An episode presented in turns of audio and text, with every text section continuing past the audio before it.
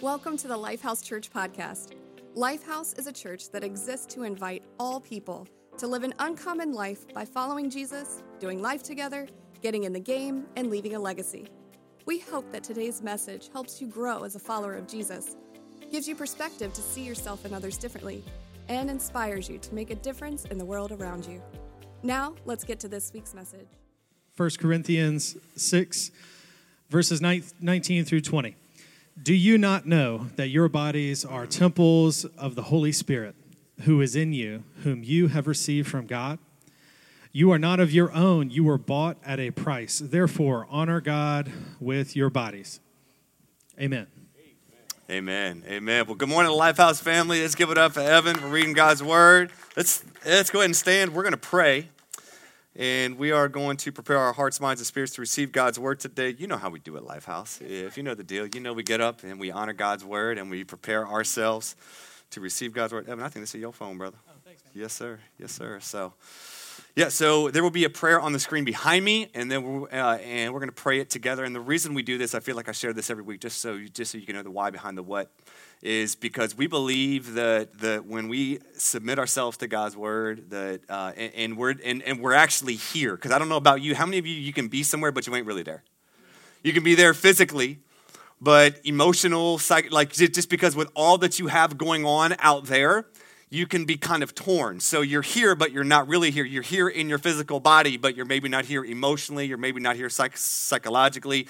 And so this prayer, what I pray does is it centers us. And it kind of says, I am separating this time, Lord, to submit to you, to submit to your word, to hear from you, because one word from God can change everything. And so we believe that as we pray, it kind of says, Lord, I'm here, I'm available, speak to me. All right, so the prayer will be on the screen behind me. If you wouldn't mind, one more time, lift up hands. We're going to pray this prayer together. I'm going to start off. Would you join in with me?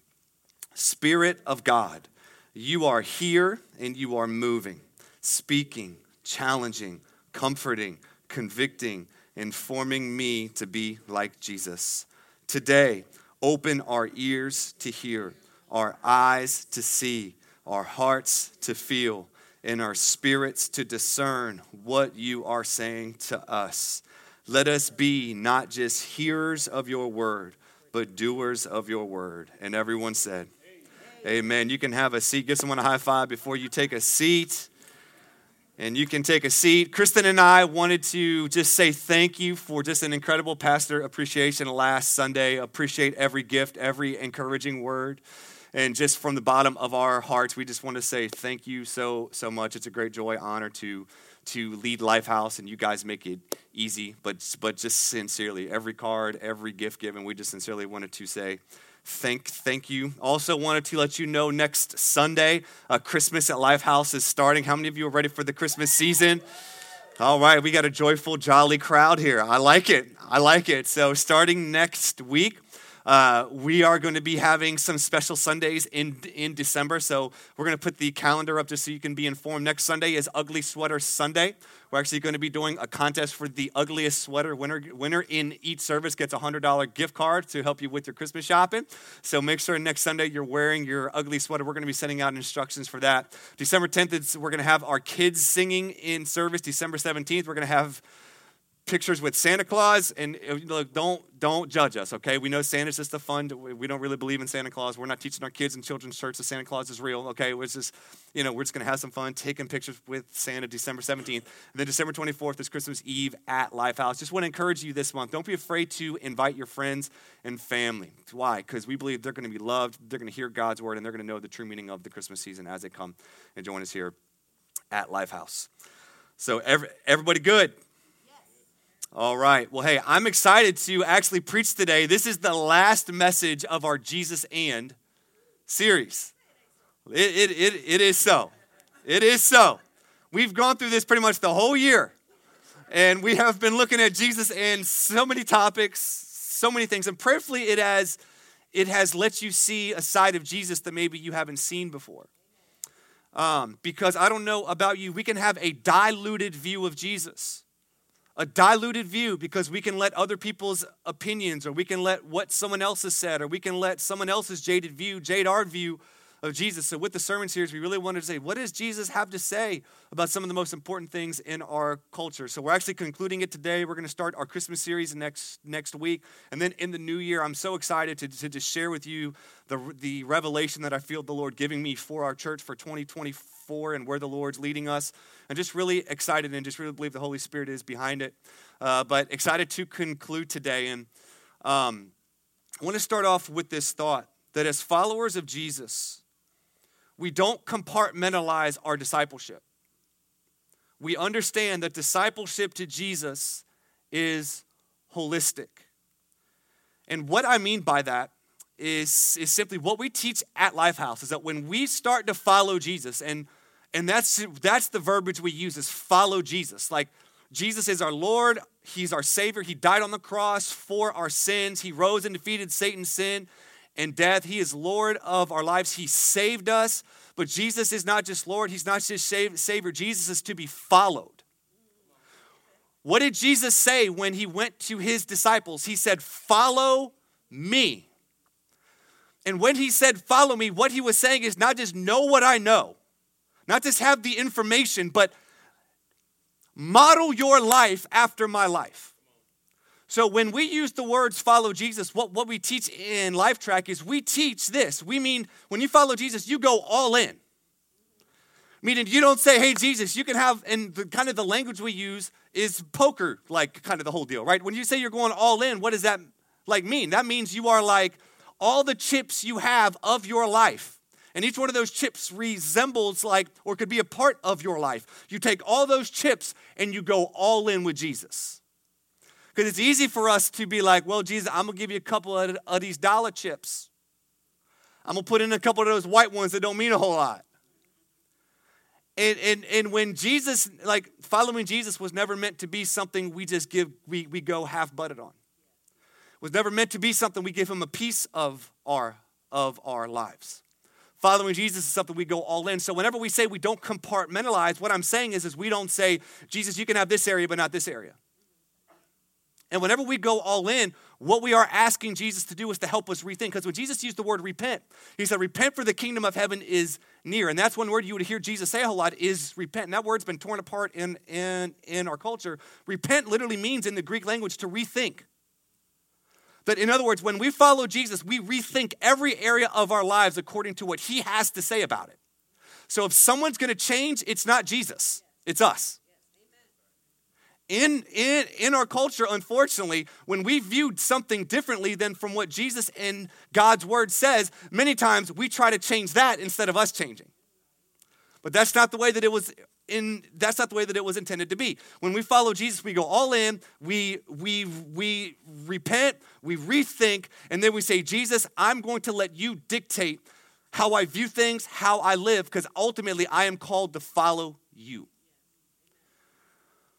So I wanted to say that because this is important as we're talking about today's topic, is we're going all in. Jesus said this in Mark chapter 12, verse number 30. Do we have that scripture? We do not have that scripture, so I'm going to say it from memory. Somebody asked Jesus, he said, what is the greatest commandment? Like, which one is the most important, right? Because how many of y'all know we tried to label or we tried to put levels on sins.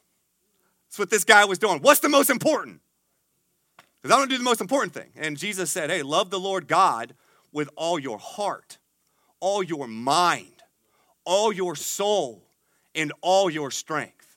You know what Jesus was doing there? He was being holistic. He said, don't just love me with your heart, your feelings. Don't just love me with your mind and your thoughts. Don't just love me with your soul, with your desire. Love me with your strength. And that word strength could also be translated body. This bag of bones we've been given. This part of us that houses our spirits and houses our souls and that we carry things like our physical body. He said, love the Lord God with heart, mind, soul, and strength. But let's just be honest, many of us want to just love God with our heart or our mind or our soul, and we forget the fact that this body is actually one of the ways we show God we love him. And I love what C.S. Lewis says when he was talking about this mindset, how we can compartmentalize our faith. He said this, when I was a child, I often had a toothache. And I knew that when I went to my mother, she would give me something which would deaden the pain for the night and then let me go to sleep. But I did not go to my mother, at least, not till the pain became very bad. And the reason I did not go was this. I did not doubt she would give me the aspirin, but I knew she would also do something else. I knew she would take me to the dentist the next morning. I could not get what I wanted out of her without getting something more, which I did not want. I wanted immediate relief from the pain, but I could not get it without having my teeth set permanently right. And I knew those dentists. I knew they started fiddling about with all sorts of other teeth which had not yet begun to ache. They would not let sleeping dogs lie. If it gave an inch, they would take a mile. Now, if I put it that way, our Lord is like the dentist. If you give him an inch, he wants a mile. Dozens of people go to him to be cured of some particular sin which they are ashamed of or which is obviously spoiling their daily life. Well, he will cure it all right. But he will not stop there. That may be all you ask, but once you call him in, he will give you the full treatment. And this is what Jesus wants to do for you. He wants to give you the full treatment. Not just part treatment, not just help a tooth, but for the full treatment. But many times we like, just take away the pain, don't give me the full treatment, Jesus. But Jesus is so good, he'll take away the pain and then he'll love you towards helping you see you need full treatment. So that's what we want to talk about today. I want to talk about a part of the full treatment. I want to talk to you today about Jesus and the body. The body. Everyone take your hands and hold them up. Shake your legs a little. This physical part of you. How many messages have you heard about this physical part of you? Like, what are we supposed to do with this that's full of desire? That's full of inclinations and proclivities and brokenness. And is this full of just blessing and burden. And really what I find when it comes to the body in the church, and when it comes to with mainly anything in the church, we have a great proclivity to fall into one of two ditches. Where these ditches are, number one, like we idolize the body. We basically put it above God. If we feel it, we do it. Its preservation and its pleasure are the most important things to us. So basically, like, if we feel it, well, God, why would God give me a desire I can't act on? Right? So then we end up blaming God. I got these feelings and these desires, and I want to do these things. So then we're like, we take the desires of the physical body and its pleasure and its preservation, and we actually put it above God. And what we actually do is we put it as an idol above God. And this is the way a lot of our culture is telling you to live. If you feel it, do it. If it seems good, why not? Just, I got the desire, right? That's one ditch we can fall into. The second ditch is we can not just idolize, but we can demonize. We can demonize the body. Where, and I mean, in some religions teach this, where it's like desire is the worst thing you can have, and what you have to do is to actually crush desire. Because desire is the thing that's actually keeping you from living happy.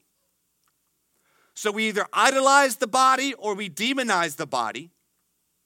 And really, whenever you demonize the body, it's basically the feelings and desires are bad and we should run from them. The body is this enemy to us that's keeping us from gaining true love and happiness. And that is where we can fall into. Idolize, do whatever we want, or we demonize it. And we're and I think Christians, for the most part, can fall into one of these two ditches. We can say, well, the body is, you know, the body's going to die one day, so what's the point of, you know, treating it right, of eating right and working out and just treating it? What's the point of it? We're going to die and go to heaven anyway. And I just think these two ways are actually antithetical to the holistic nature and the full treatment that Jesus asked us to live in. We don't idolize, we don't demonize. I'm gonna actually make up a word, we stewardize. We don't idolize, we don't demonize. What we actually do with this body that God has entrusted to us is we stewardize the body. And this word steward simply means you manage something that has been entrusted to you, meaning it's not yours. Meaning you have actually been given it, but it is not yours. It is on loan to you. It is something that you are then to steward and manage for the benefit of the one that entrusted it to you. That's what a steward does. And Jesus told parables about this. He said, I gave one person 5 talents, 3 talents, 1 talent.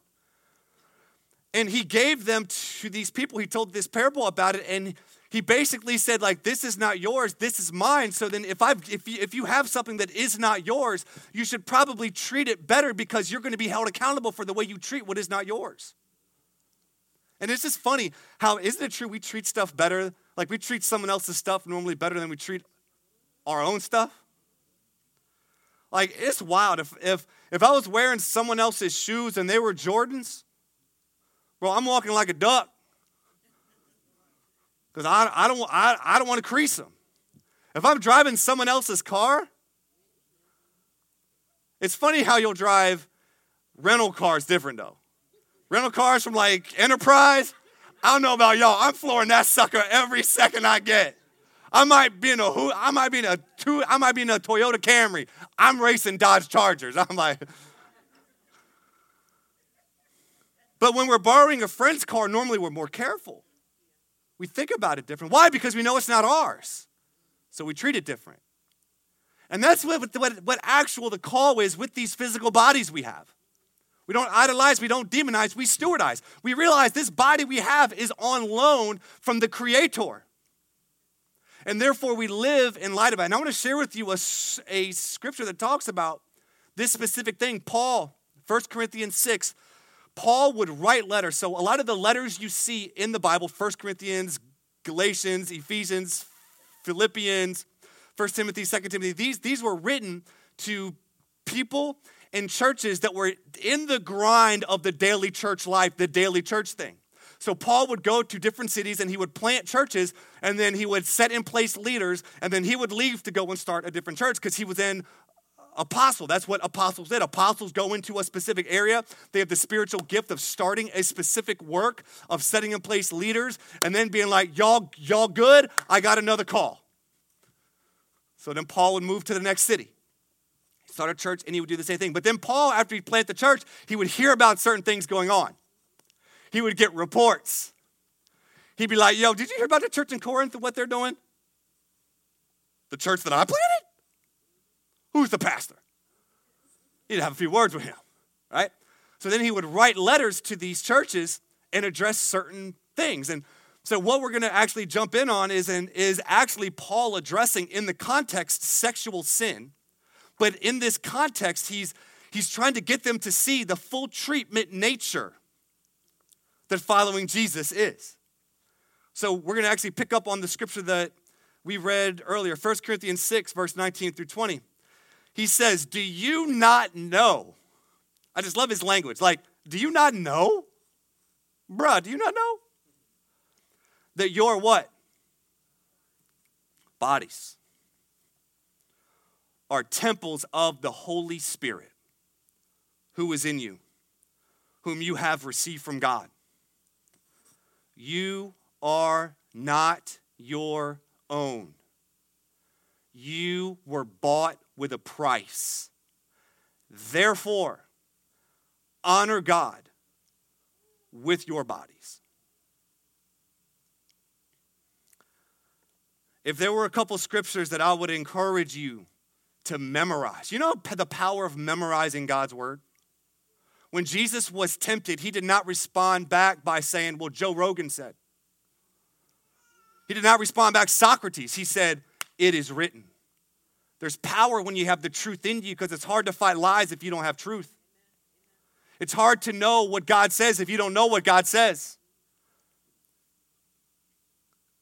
I would encourage you to learn these.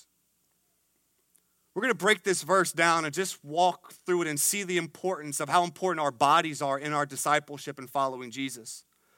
Paul starts off, he said, do you not know that your bodies are temples of the Holy Spirit who is in you, whom you have received from God? Here's an insane thought. God does not any longer dwell in temples. God dwells in people. Even in the Old Testament, it was basically, God, that's why God said, build me a temple and I will dwell there. But Jesus came in, and whenever you hear that language, the veil was torn, essentially saying the veil between sinful people and a holy God has been torn to where now there is no separating barrier of God being in a place. God now dwells in people. That's why we can now have church in a movie theater. We ain't got to be in a church building. We don't have to be in a place and say, well, God's in a place. Because God no longer chooses to dwell in a place. He chooses to make his dwelling in his people. His people become the temples that he dwells in. Just let that thought resonate. Holy Spirit, make that, reveal that to all of us. You, everyone say me. I say I am the place where God wants to dwell. Do you not know your bodies are the temple of the Holy Spirit? The Holy Spirit's the third part of the Trinity. The Holy Spirit is not the redheaded stepchild of God. The Holy Spirit is God. When Jesus left, he said, I'm going to give you a helper to be with you, the Spirit of God. I just, when I was thinking of a slide to do, I couldn't think of it any other way. This is probably the best slide I've ever made. You, the emphasis here, the syllables. I don't know about you, but when I was growing up, and when my dad was mad, Ben, he would give me syllable beatings. Y'all ever had them? Don't you ever do. You were hoping he wasn't going to say supercalifragilisticexpialidocious. That would have been the longest beatdown ever. But I want you to get this. You are the place where God wants to call home. And he's saying, because of this fact that you are the place where God wants and is going to dwell, he's like, do you not know that God doesn't dwell in places anymore? He dwells in people. C.S. Lewis also said this. He said, imagine yourself as a living house. God comes in to rebuild that house. At first, perhaps, you can understand what he's doing. He's getting the drains right and stopping the leaks in the roof and so on, and you knew these jobs needed doing, and so you are not surprised. But presently, he starts knocking the house about in a way that hurts abominably and does not seem to make any sense. What on earth is he up to? The explanation is that he is building quite a different house from the one you thought of. Throwing out a new wing here, putting on an extra floor there, running up towers, making courtyards. You thought you were being made into a decent little cottage. But he is building a palace. He intends to come and live in it himself. Some of y'all feel that because some of y'all feel like there's a complete renovation going on inside of you. And it hurts. It hurts. When God comes in, you're thinking, all right, he's gonna put a coat of paint on the wall. Then he starts busting out walls. And you're like, ooh, that was load bearing. Because some of y'all lean on the wrong stuff. So he's got to take some of them load-bearing walls out. And it's not because he's trying to hurt you. It's because he's trying to create a place for him to come and dwell. He's moving in.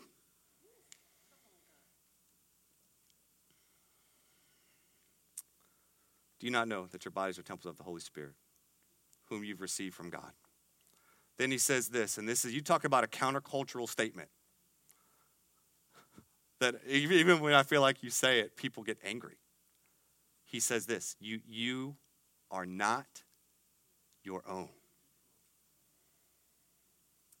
In a democracy where everyone wants a vote, everyone wants to have their individual rights, and praise God for that. But we have to understand where that is a good thing and where that ends up being a bad thing. That's good in as far as politics. This is a That's a bad statement in the kingdom of God. I am my own. But what people do is because this is the culture we're in, and we have freedom, we have specific rights, and we want individual. We live in a self-individualistic culture where our truth is the truth. Subjective truth, unfortunately, is overtaking objective truth. It's so important that we realize that when Paul says this, he is stating a fact that you are not your own.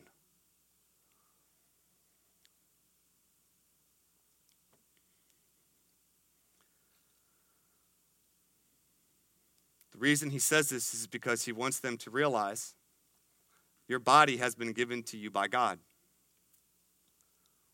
in order that you might live to glorify him with your body.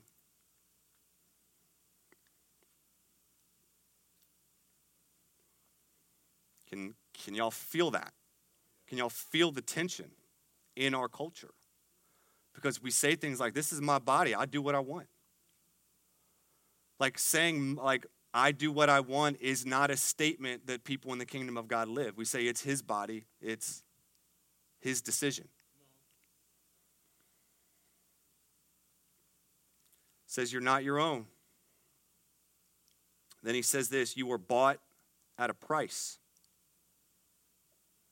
Because he wants them to remember what Jesus did for them. Because I don't know about, we can get into this like, well, I do this for God, God does this for me. And it's kind of this like tit for tat thing where we try to like bargain with God. And so then we're like, well, God, because I did a few bad things here, I'll do a few good things here to make up for the bad things that I did. And we try to use our own human will. We try to use this kind of bargaining game with God to make sure we, by the end of our lives, we have enough good that outmeasures the bad. Right? Instead, what Paul is trying to make them realize, you are not your own. You were bought at a price, meaning he's like, I want to remind you where you were. When you started to follow Jesus, you just were not, it's not a good person versus being a bad person. It's about a dead person versus an alive person. You just were not bad. You were dead. Scripture says, Ephesians 2, you were dead in your sins and in your transgressions. You were spiritually dead. You were a slave to the devil. You were a slave to your body. You were a slave to what? You were a slave. And what he's saying is, don't forget that you have been bought back by God. And the word there is redeemed. That when you hear Christians say, I've been redeemed, that word redeem means to buy back. That you have been bought back. You have been redeemed. And I love what it says in 1 Peter 1. He says, for you know that it was not with perishable things such as silver or gold that you were redeemed from the empty way of life handed down to you from your ancestors, but with the precious blood of Christ, a lamb without blemish or defect. He's reminding them of the gospel, that the price for you being redeemed was Jesus, was his body. It was his sinless body that was sacrificed for your sinful body. It was his sinless self that was the price to redeem and buy you back. And this is so important when we're talking about, like, you are not your own. Let me tell you why you are not your own. What he's saying is you could not free yourself. You could not forgive yourself. You could not save yourself. You needed to be saved, and that's what Jesus came to do. It's to save you. It's to redeem you. It's to buy you back and redeem you for your original created purpose, which was to glorify God. This is the good news of Jesus Christ, friends. This is the good news, that you have been redeemed, you have been brought back. And he's laying this foundation because he wants them to know, hey, do you have a problem with the statement, you are not your own? Let me just remind you of who you really were before you started to follow Jesus. You were a slave. So then he goes into the therefore, right? And that word therefore, whenever you see the therefore, you have to ask, what's the therefore? Therefore, so in other words, you have to go back to what was before to make sense of what you're about to hear. So therefore, this watch is giving me notifications like crazy, and I'm like, stop it. What is the therefore, therefore? So then he says this, therefore, honor God with your bodies. So he says, hey, look, your body's a temple of the Holy Spirit. God wants to dwell there. Your body ain't yours, it's God. And the reason you even have it back is because God bought it back for you. So since God has given it back to you, since you have your life back, therefore, let me tell you what you should do with what has been given back to you by God. Honor God with our bodies. Now, honor God with your bodies could be interpreted in many different ways. But specifically, context is important. When we're looking at 1 Corinthians 6 here, the actual context of when he's using it, like I said, is in the context of sex, but it's also in the context of food.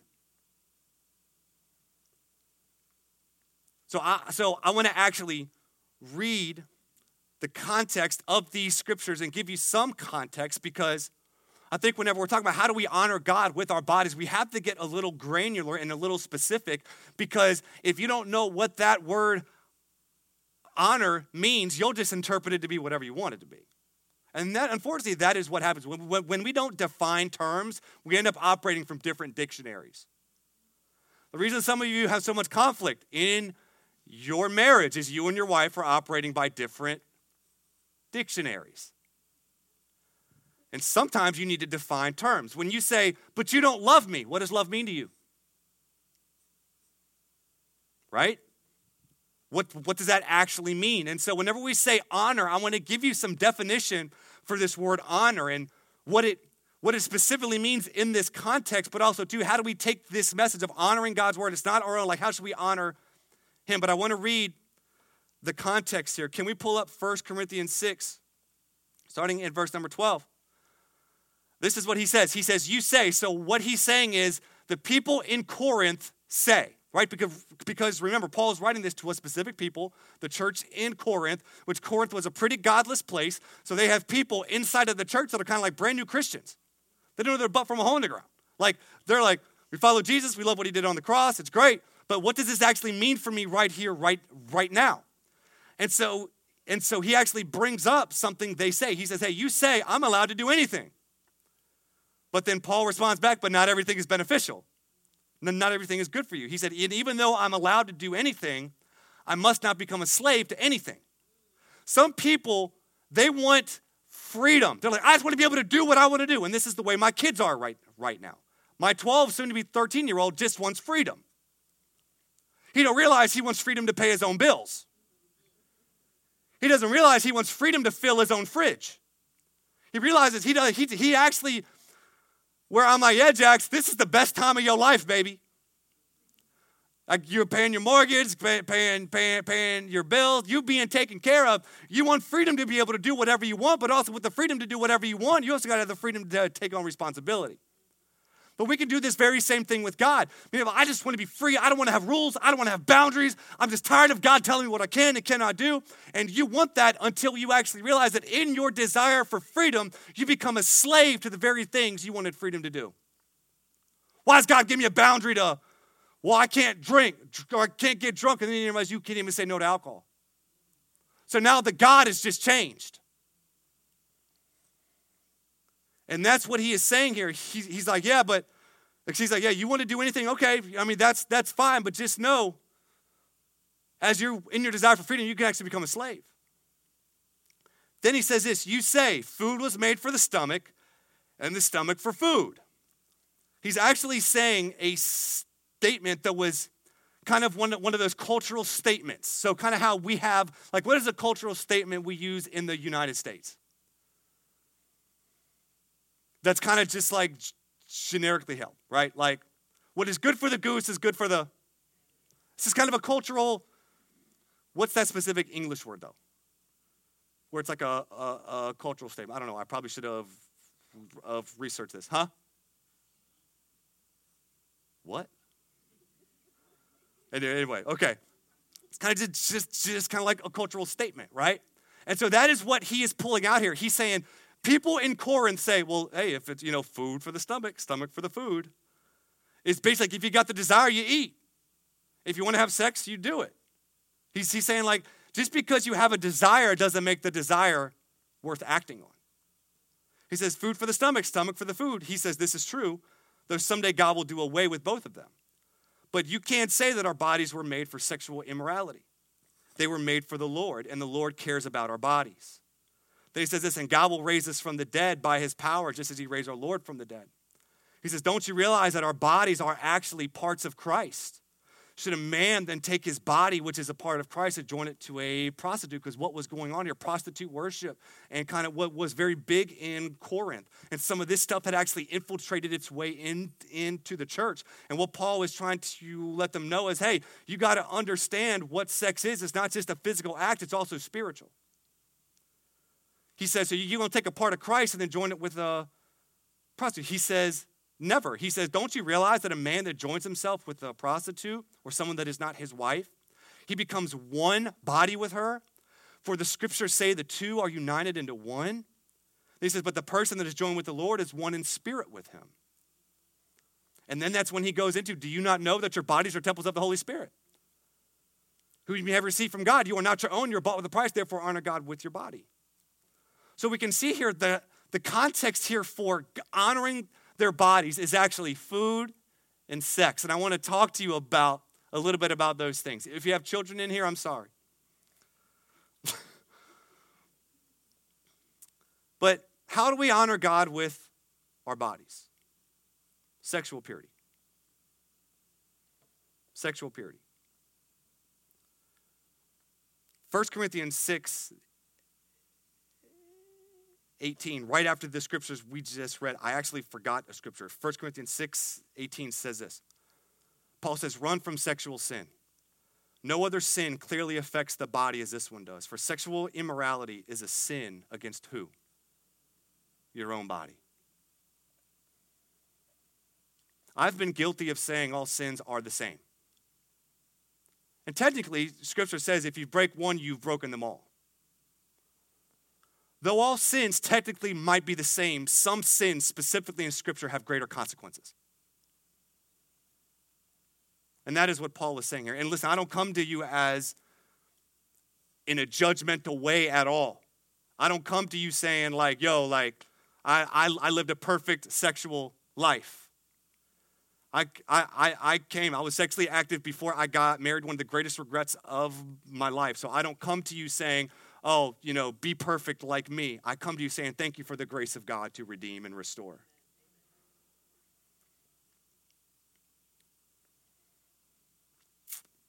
But it says here, no sin clearly affects the body as this one does. And I just think it needs to be said in our culture that is literally saying, if you feel it, do it. It wants to separate sex just as being the exchange of bodily fluids instead of the mingling of souls and spirits. Friends, you have to have wisdom. We have to have wisdom. You have to know sex is more than just a pure physical thing. It is a spiritual thing. Why do you think there is so much damage and brokenness in our world? Mental health, I think it could be with the rise of casual consequence that we think free sex. It has just made this so much more out there. And I just want to encourage you, if you are not married, if you are not in a covenant marriage, don't sin against God and yourself by sexually being active in a way that does not honor God. I don't say that in a judgmental way. I say that this is the God who loves you, who says your body is not your own. You are bought with a price. Honor him. And what he is saying here is the way you dishonor your body is by connecting with somebody sexually that is not your husband or wife. A fire is great if it is in a fireplace. A fire causes hell when it's out in a forest. Sex is a God-given gift. that God said the proper place and context for it is in the fireplace of a covenant marriage. But when the fire gets out of the covenant marriage and gets into a place where it could spread a wildfire. Sex will make you do dumb things. Some of you can be with people in a relationship you know you shouldn't be with because the sex, it filters your judgment. And the reason it filters your judgment is because it affects your soul. Everyone doing okay? Welcome to Lifehouse. If this is your first time here, this is a loving word to our people. Why? Because it doesn't just dishonor God, it dishonors the very core of your body. Because your body was called to be one with God and one with someone else. And so my heart and my call is that we would examine this part of our lives and we would quit being flippant with something that God calls holy. Because the culture will beat you down. I mean, you listen to podcasts, you listen to stuff out there, it's just like sex is something that can just be played with. It's just, you know what, if it feels good, do it. But it's actually affecting our souls. The second part is physical health and nutrition. And here, when I say this, I'm not advocating a certain body style. I'm not saying be sexy like Jesus. Get shredded like the Lord. You know, I'm not saying that. What I am saying is, do you even invite the Lord into your food choices? Do you even invite the Lord into your diet? Because I believe one of the reasons why we have a problem saying no to harmful thoughts and feelings is because we can't even say no to donuts. How can we say no to something spiritual if we can't even say no to something physical? It's even a huge reason why fasting is such a powerful spiritual weapon against the enemy, is because fasting teaches you to say no. It teaches you to say, body, in your desire, you are not king over me. I rule you. You don't rule me. Because unfortunately what we have is we have people that are just being manipulated by their own bodies of cravings. And just know, y'all, and this is so hard because in our culture, you're going to drive by 100 fast food restaurants on the way home that are like, eat me. Krispy Kreme, the red light going to be on. That's going to say, buy me. So this is countercultural, y'all. And the reason I'm bringing this up is because I think a lot of the reasons why we struggle in our discipleship is because we struggle practically with our diets.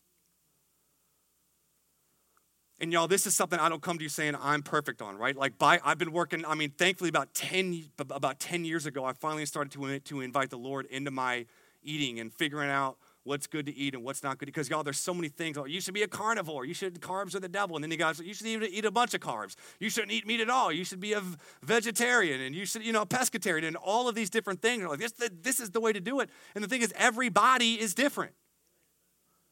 So I am not advocating a certain way. I am just advocating invite the Lord into your food decisions. Because here's the reason why. You have lobbyists, you have people are simply trying to get you to buy their product. And they will manipulate your taste buds to get you to do it. That's what I'm saying. All this stuff that you become addicted to probably has processed stuff in it to make you desire what you are eating. And then it just makes you want more of it. Do some research on that. Be careful. You will see how a lot of what we are consuming is simply what we have been programmed and simply manipulated to want more of. It manipulates our blood sugar. So for breakfast, cereal and orange juice spikes your blood sugar really high, and then it goes down, and guess what you want when your blood sugar spikes? What do you want more of? Food. So then you eat breakfast, and what do you want at noon? God, I gotta eat lunch. So you have burgers and fries, spikes your blood sugar. Then it goes down. Then what do you want 3 or 4 hours later? I need dinner. And then it's, and y'all, what it's doing is you are on this roller coaster, energy, not energy. And all I'm saying is, would you invite the Lord in to say, Lord, will I start including honoring my body and viewing this as the temple where you are going to dwell? Since you're going to be the temple where I dwell, I want to put inside of it things that honor you and not make me a slave to my body, but let my body become a place where I can separate myself and make wise decisions instead of doing what my body wants me to do because it's been manipulated for me to do it. Are y'all hearing me? Y'all hearing my heart? The new year's coming. It would be a great time to start and possibly invite the Lord in to say, Lord, I want to start learning. And y'all, it's small steps over a long period of time. Honestly, and I'm not saying every donut you eat, Pastor John said I can't eat donuts, and then you feel guilty. I'm not saying be guilty. I'm not saying fall into legalism. All I'm saying is invite the Lord in. Like I said, it's kind of been levels. I like I said, a couple months ago, I went and got a coach where like now I'm tracking my calories and I'm having to be accountable, and that sucks. I have to fill out a 27 question. He's like, how did you do on the diet? And sometimes I got to be like, well, I had a cupcake. But it's opened my eyes to what I'm putting in my mouth. Awareness is normally the first step to change. If you aren't even aware of what you're putting in, how can you bring any change? So I'm not advocating a body style. I'm not advocating. All I'm saying is, will you take the full treatment of Jesus and honor him by examining what you are putting into your temple? Because he's given you a body to steward. He's given you a body to cherish. You only get one of these, y'all.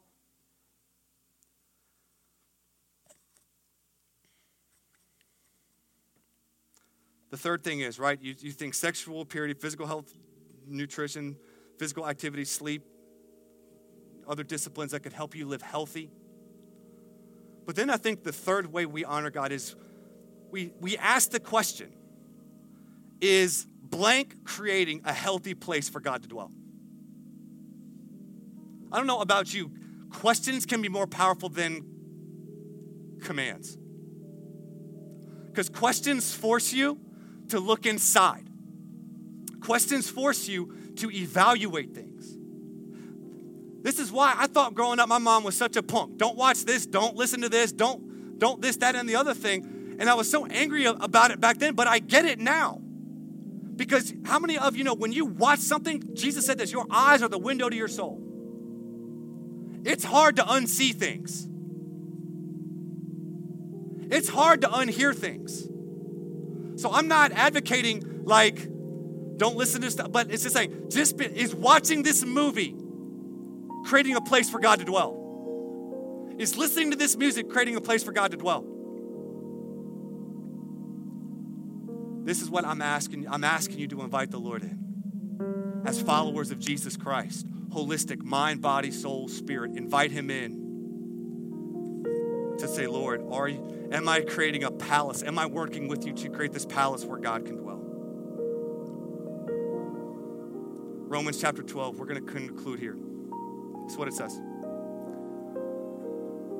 Paul said this. This was a different letter that Paul wrote. He said, I beseech you. This is New King James, so we're going back. King James verse. He says, I beseech you. Beseech means to like almost beg. Like I beg you, therefore, brethren, by the mercies of God, that you present your what? Say it louder, one more time. Bodies, a living sacrifice, wholly acceptable to God, which is your reasonable service. What he's saying is back in the day, sacrifices were killed, and that was how they sacrificed. But what he's saying is, as followers of Jesus, you don't kill yourself and you sacrifice. The way you sacrifice yourself is you are a living sacrifice, meaning you are dying daily. You're dying daily. And these sacrifices that you give, it's not to get anything from God. It's in response to what God has already done, the greatest sacrifice which God has already done. That's why he says this. He says, which is your reasonable service, What he's saying is like the most logical thing you can deduct to do with your bodies based on what Jesus has done for you is to give it back to him as a living sacrifice and honor him with the body that is not yours, that God gave you. And as you honor him with it, it is only the most logical thing we could do with something we don't even own. Y'all hearing me? Give it back to him as reasonable service. And he says, do not be conformed to this world. That's what the world's wants you to do, conform to it. Be transformed, the renewing of your mind. Then you may prove what is good and acceptable and the perfect will of God. Will you stand up with me?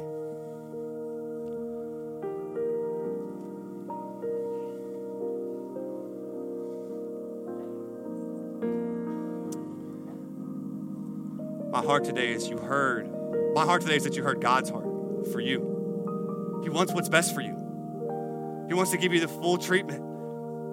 He doesn't want a piece of you. He wants all of you. And he wants to be invited into every piece so you can take this body that God gave you and you can honor him with it. And I just want us to respond to God's word today.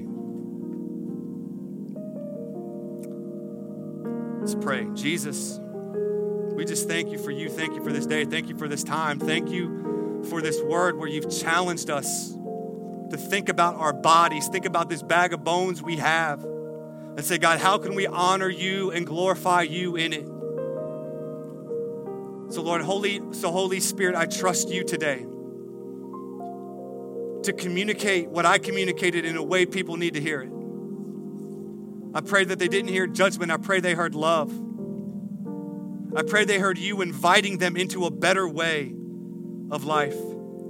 I feel that they pray, God, I pray that they feel prompted to respond to what you did. The only reasonable response we have is to give you back these bodies that you gave to us. Not to earn anything from you, but because of your love for us. Because you bought us back. You redeemed us. So Lord, would our response individually and corporate be? We present these back to you as a living sacrifice in all we do. In Jesus' name, with every head bowed, every eye closed, we're going to receive communion together here in just 1 second. Before we do, Scripture tells us before we receive communion together, we are to examine ourselves to see if we're in the faith. And maybe some of you today, you need to do some business with God, and maybe you need to make a decision today to give yourself to God. Maybe you've never made the conscious decision to do that. Maybe you grew up in church. Maybe you've been in church, but just being in church doesn't mean you've given anything to God. And so maybe today you need to make the decision that Jesus says is to repent, is to turn from your ways and to follow him. So maybe today you need to do that. Maybe today you need to make a decision, draw a line in the sand and say, Jesus, I give my all to you. I want to be yours. I want to give my body, my soul, my mind, my spirit to you today. If that is you, I just want to invite you on the count of, I'm going to count to three when I do. If you would just say the word yes. If you would just say the word yes. Or maybe at one point you had given yourself to God, but you know right now, God, you're not a living sacrifice. You've come off the altar and you're doing your own thing. And maybe you need to give your life back to him.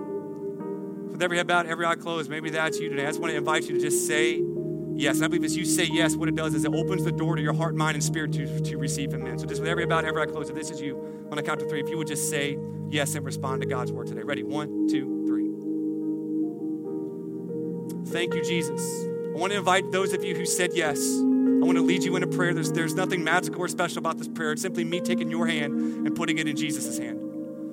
So just if you said that prayer today, you said yes today, and I just want to invite all of us to join in with those that said yes, and let's just join in together for just the heart of unity and synergy here. Let's pray this, and I just want to take your hand and put it in Jesus' hand, because he's the Savior. It's not a church, it's not a preacher, it's not a pastor. It's Jesus, the one that you are being led to. It's him, he loves you. So if you just pray this prayer right after me, Jesus, give me the full treatment. I give you my mind, my heart, my soul, and my strength. I want to follow you for the rest of my life. Jesus, thank you for dying in my place for my sin and buying me back and defeating my greatest enemies. Satan, sin, and death. Jesus, I will follow you no matter what. Amen. Thanks again for listening to this week's message. And if today's message helped or inspired you, feel free to share it with someone. If after today's message you have questions, need help, or just want somebody to talk to or process with, just shoot Lifehouse a text to 757-690-2401. For more information about Lifehouse, you can visit us at lifehouseonline.church. That's lifehouseonline.church.